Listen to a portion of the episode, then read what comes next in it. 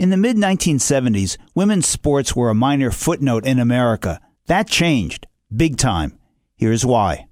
I'm Lily Ledbetter, and this is a Civil Liberties Minute with ACLU attorney Bill Newman. In 1972, Title IX passed. That's the law that requires equal treatment for men and women in college programs, including sports. And in 1974, Pat Summitt became the University of Tennessee women's basketball coach. She changed the game and the country. As Christine Brennan, writing recently in USA Today, said, Summitt did that not by playing by the old demure ladylike rules, but by crashing the boys' sports party. She showed that a woman and her team could be tough and unrelenting and powerful and be rewarded for it. She wanted to win and win and win, and she did. She was a woman's basketball coach, sure, but she really was a basketball coach who happened to be a woman.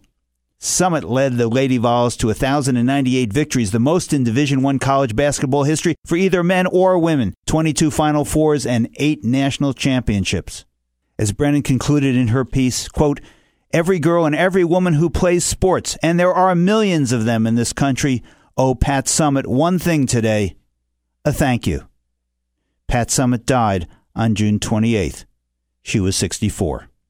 The Civil Liberties Minute is made possible by the ACLU because freedom can't protect itself.